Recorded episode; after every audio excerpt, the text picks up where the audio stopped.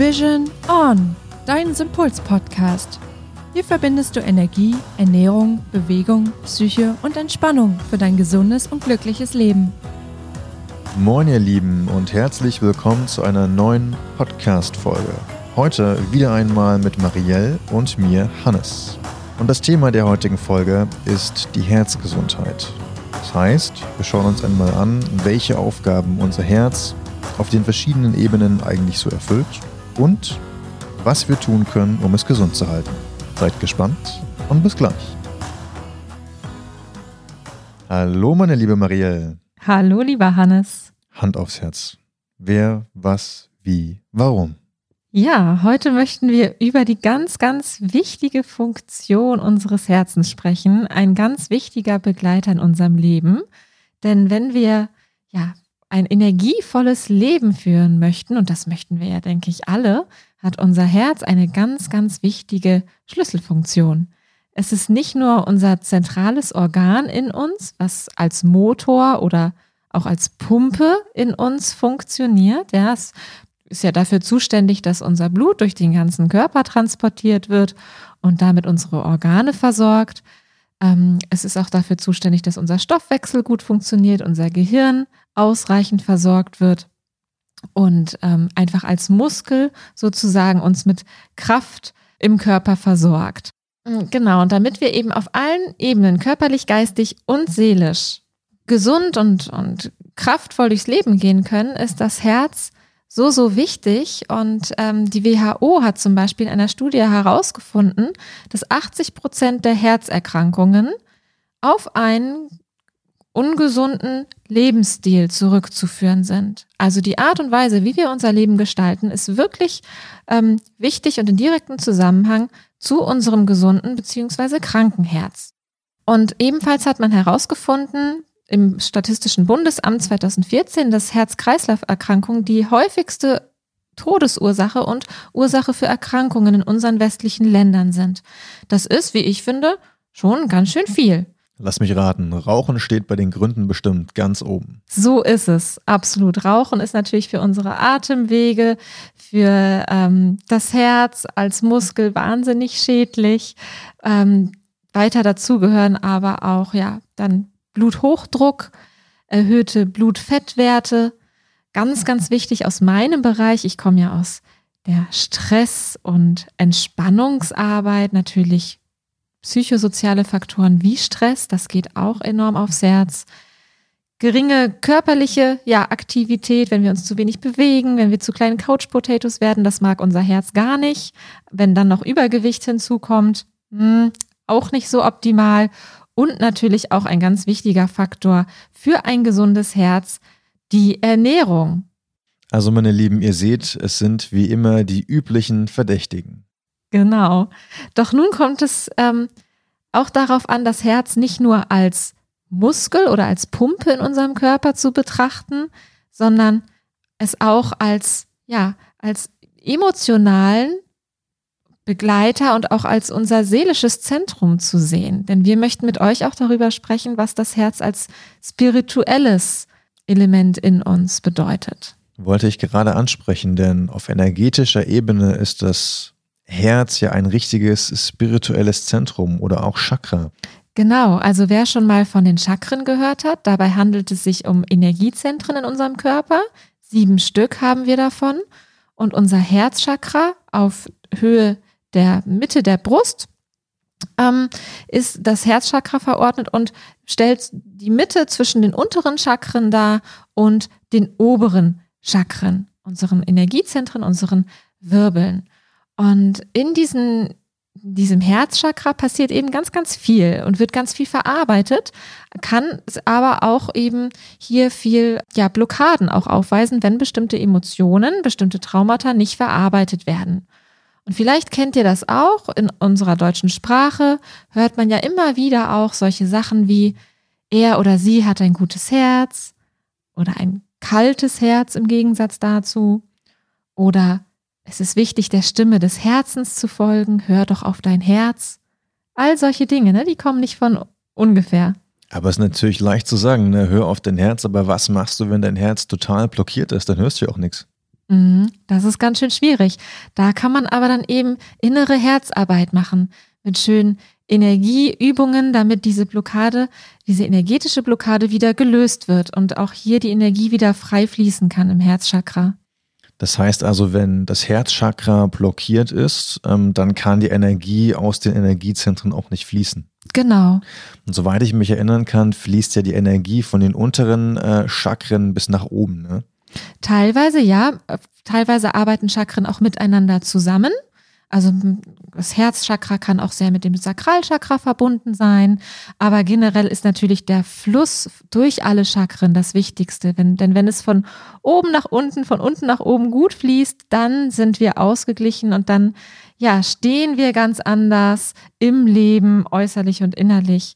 Und ähm, die Energien können gesund durch uns hindurchfließen. Weil du gerade sagtest, dass die Chakren miteinander verbunden sind oder einige Chakren miteinander verbunden sind. Ähm, wenn ich jetzt zum Beispiel eine Blockade im Herzchakra habe, könnte die Ursache dieser Blockade auch zum Beispiel im Sakralchakra liegen? Absolut. Also im Sakralchakra zum Beispiel ist unsere Sexualität ver, ähm, verwurzelt, verankert. Und wenn es dort ein Traumata gab, körperlich und seelisch ist es ja immer alles miteinander verbunden, ne? und dann gewisse Gefühle hinzukommen, die im Herzen verankert sind, wie Liebe, Vertrauen. Wenn das gestört ist, dann kann es hier eben ein Ungleichgewicht geben, aber eben immer diese Verbindung miteinander sollte auch beachtet werden. Alles klar.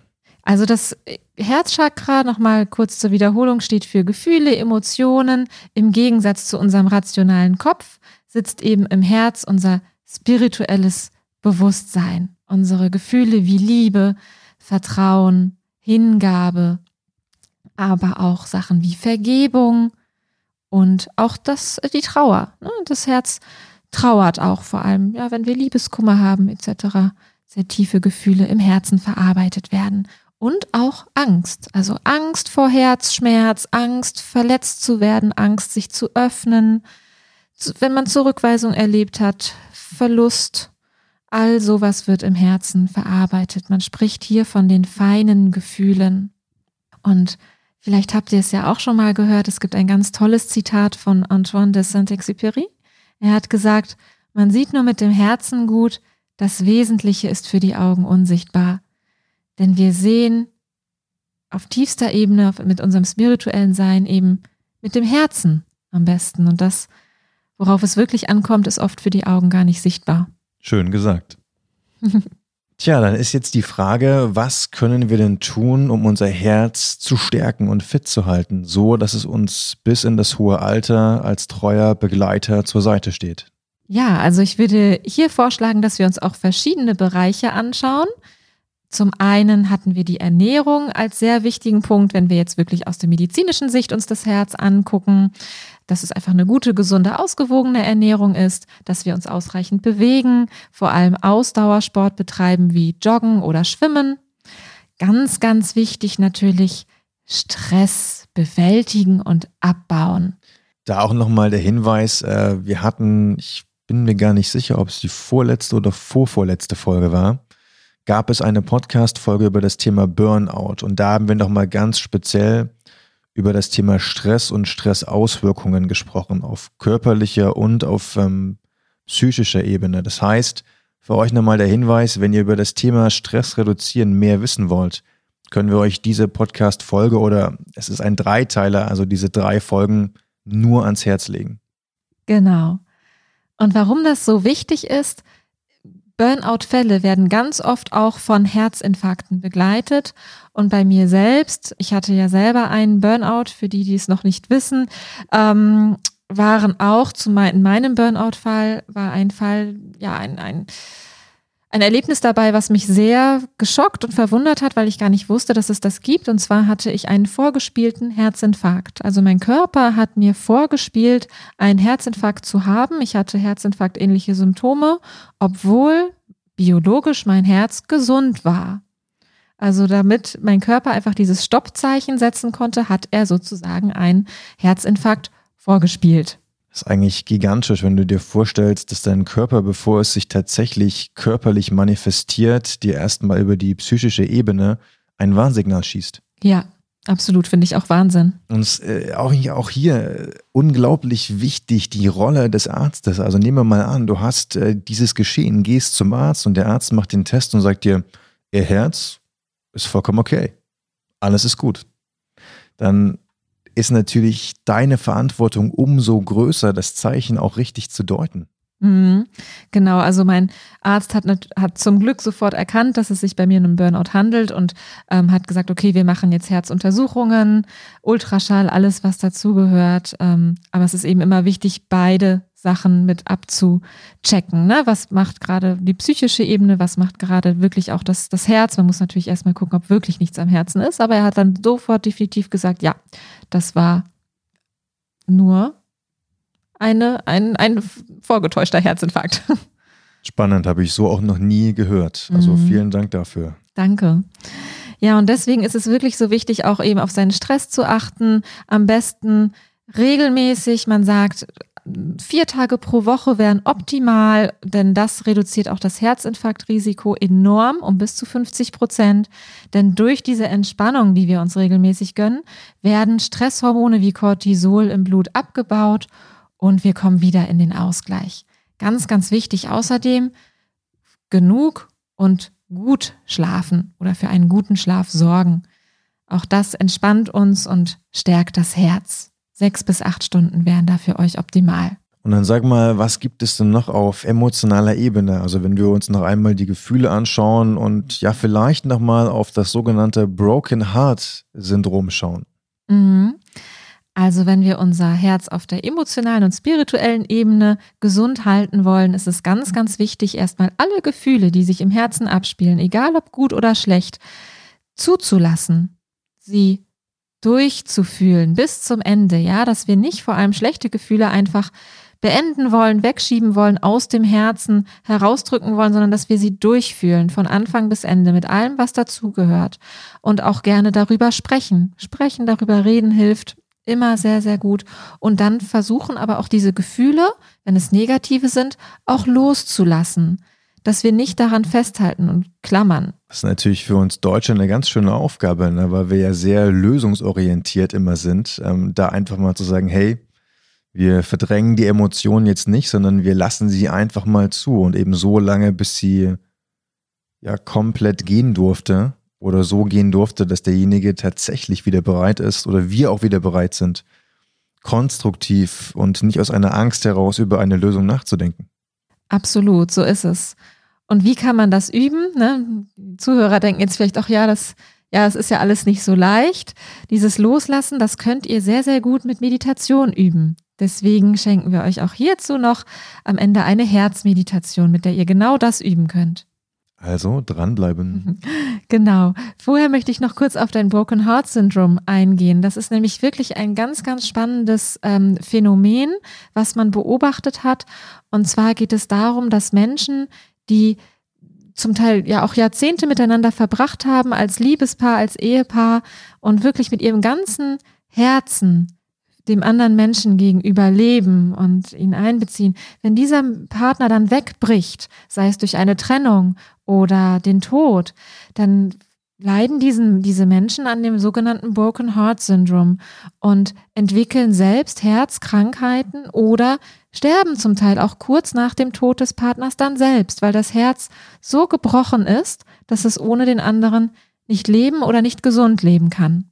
Ich bin mir natürlich nicht ganz sicher, aber ich glaube zu wissen, dass im Tierreich bei bestimmten Tieren wie zum Beispiel Schwänen oder Elefanten ist dieses Broken Heart Syndrom auch zu beobachten. Also nageln mich natürlich nicht drauf fest, aber ich glaube, das mal in einer Doku gesehen zu haben. Ja, und da sehen wir, dass wir uns auch hier gar nicht so, so viel unterscheiden von den Tieren, ne? Dass Tiere auch sehr sensible und höchst spirituelle Wesen auch sind. Klar, ich meine, die energetische Ebene, die gibt es halt überall. Genau. Und diese energetische Ebene, die zeigt uns auch immer, zum Beispiel, wenn wir nicht im Einklang mit unserem Herzen handeln und leben. Denn das Wichtigste auch für dein gesundes Herz ist einfach, dass du intuitiv und authentisch lebst, also auf deine Intuition aus dem Herzen hörst, darauf achtest und auch danach lebst. Denn wenn du es nicht tust, gegen deine innere Stimme lebst, dann wird dir das Leben und dein Herz immer so lange wieder Zeichen geben, bis du es tust. Also vielleicht kennst du es, dass du immer wieder Partner anziehst, die nicht gut für dich sind oder Entscheidungen triffst, die du hinterher bereust. Das alles können Zeichen sein, dass dein Herz und das Leben dir einfach zeigen sollen, wo deine Richtung hin soll. Und genau, dass du eben anders dich entscheiden, andere Wege einschlagen sollst, die gut für dich sind. Mm, Dr. Joe Dispenza hat auch zu diesem ganzen Thema ähm, einiges verfasst, äh, unter anderem auch das Thema Gehirn- und Herzkohärenz. Ähm, da ging es so ein bisschen um die Gleichmäßigkeit und den Gleichklang, so nenne ich das jetzt mal, der Schwingung und den, ja sagen wir mal, effektivsten und gesündesten und auch zielführendsten Zustand haben wir, wenn unser Gehirn und unser Herz in Kohärenz sind. Also das heißt, im Gleichklang schwingen. Mhm. Ja, sehr, sehr schön. Das ist natürlich der optimale Zustand. Auch das kann man mit bestimmten Meditationen üben. Dazu dann vielleicht später nochmal mehr. Sehr gern. Genau, der letzte Punkt, den wir euch an dieser Stelle noch mitgeben möchten, bei den Dingen, die ihr tun könnt, um euer Herz zu stärken, vor allem auf der emotionalen und spirituellen Ebene, ist der Blick auf das Positive im Leben. Denn eine große, große Anzahl, fast 200 Studien, kamen immer zu demselben Ergebnis, und zwar, dass je positiver die Einstellung ist, desto seltener leiden Menschen unter Verengungen der Herzkranzgefäße, also unter auch Herzkrankheiten, die sich heraus entwickeln. Und das Herzinfarktrisiko sinkt auch hier um bis zu 50 Prozent. Also Optimismus ist wahnsinnig wertvoll und kann erlernt werden. Das ist, ähm, auch wenn jetzt jemand dabei ist, der denkt, ach, ja, man ist aber generell eher optimistisch oder pessimistisch. Ja, aber man kann sich dahin trainieren, dass man den Fokus auf das Positive schärft und die schönen Dinge im Leben viel schneller wahrnimmt und auch intensiver wahrnimmt als die negativen. Das kann man, könnt ihr zum Beispiel machen, indem ihr jeden Tag euch 15 Minuten Zeit nimmt für etwas, das euch bewusst glücklich macht. Oder dass ihr zum Beispiel euch fünf Minuten Zeit nehmt, um ein kleines Glückstagebuch morgens auszufüllen, wo ihr euch darauf fokussiert, auf die Dinge, auf die ihr euch an dem Tag freut. Ja, fragt euch jeden Morgen, worauf, worauf freue ich mich heute? Oder auch abends gerne, wofür bin ich heute dankbar? Was ist Tolles passiert? Da freut sich das Herz und geht auf. Und wenn ihr das täglich macht, kann man sozusagen sich selbst umprogrammieren und positives Denken schulen. Hm, Anna und ich, wir haben jetzt zum Beispiel Folgendes eingeführt. Wir für, jeden, für jede Mahlzeit, die wir zu uns nehmen, nehmen wir uns tatsächlich ein bis zwei Minuten Zeit, um im Kopf drei Dinge durchzugehen, ähm, für die wir dankbar sind. Also das heißt, insgesamt am Tag können es bis zu neun Sachen sein. Ähm, nicht immer sind es neun, manchmal sind es auch nur zwei, vielleicht zwei größere oder Vielleicht aber auch nur kleinere, aber Sinn und Zweck des Ganzen ist, ähm, dass wir die Mahlzeit so ein bisschen als Anker nutzen, als Erinnerung, hey, jetzt ist es Zeit, dankbar zu sein. Geht super einfach. Einfach kurz die Augen schließen, Hände entweder ganz entspannt auf den Stuhl oder auf den Tisch oder gerne auch ähm, vor dem Herz zusammen und dann nochmal in euch gehen und zu sagen, hey, das war heute eine schöne, eine gute Sache. Sehr schön. Toller Tipp. Ja, man kann es so einbinden in den Alltag, wie es für jeden am besten ist. Gerade am Anfang hilft vielleicht ein kleines Büchlein oder ein Notizheft. Aber wenn man das schon so drin hat wie Hannes und Anna, dann fällt es natürlich auch leicht, das zwischendurch einfach mal zu machen und ähm, ja, schön den Alltag damit zu bereichern. Ja, best practice. Okay, meine liebe Marielle, dann lass uns noch mal ganz kurz die wesentlichsten Dinge für unsere lieben Zuhörer zusammenfassen. Ja, also das Wichtigste, achtet auf euer Herz, macht euch bewusst, dass es viel mehr ist als nur eure kleine Pumpe in eurem Körper. Wir müssen oder es ist gut, es zu stärken durch gute Ernährung, durch genügend Bewegung, durch Stressabbau, guten Schlaf und in der emotionalen Sichtweise eben alle Gefühle, die aus dem Herzen kommen, zu umarmen, sie zuzulassen, durchzufühlen und dann auch wieder loszulassen. Und das kann euch gelingen, indem ihr ein kleines Dankbarkeitstagebuch führt oder aber das Ritual von Anna und mir übernehmt, äh, einfach für jedem Essen euch nochmal ein paar Minuten Zeit zu nehmen. um für die Dinge dankbar zu sein, die euch an diesem Tag passiert sind. Und vergesst bei, bei all dem natürlich nicht den Spaziergang in der freien Natur oder auch den ein oder anderen Squat am Gehweg. So, ihr Lieben, dann bedanken wir uns jetzt schon einmal dafür, dass ihr heute wieder mit dabei wart. Und ähm, ja, ich übergebe jetzt noch einmal an Marielle, denn im zweiten Teil, der sich direkt an diesen anschließt, wird es jetzt für euch eine kleine Herzmeditation geben. Ich wünsche euch ganz viel Spaß dabei und freue mich, wenn ihr das nächste Mal wieder mit dabei seid. Bis dahin, tschüss. Tschüss.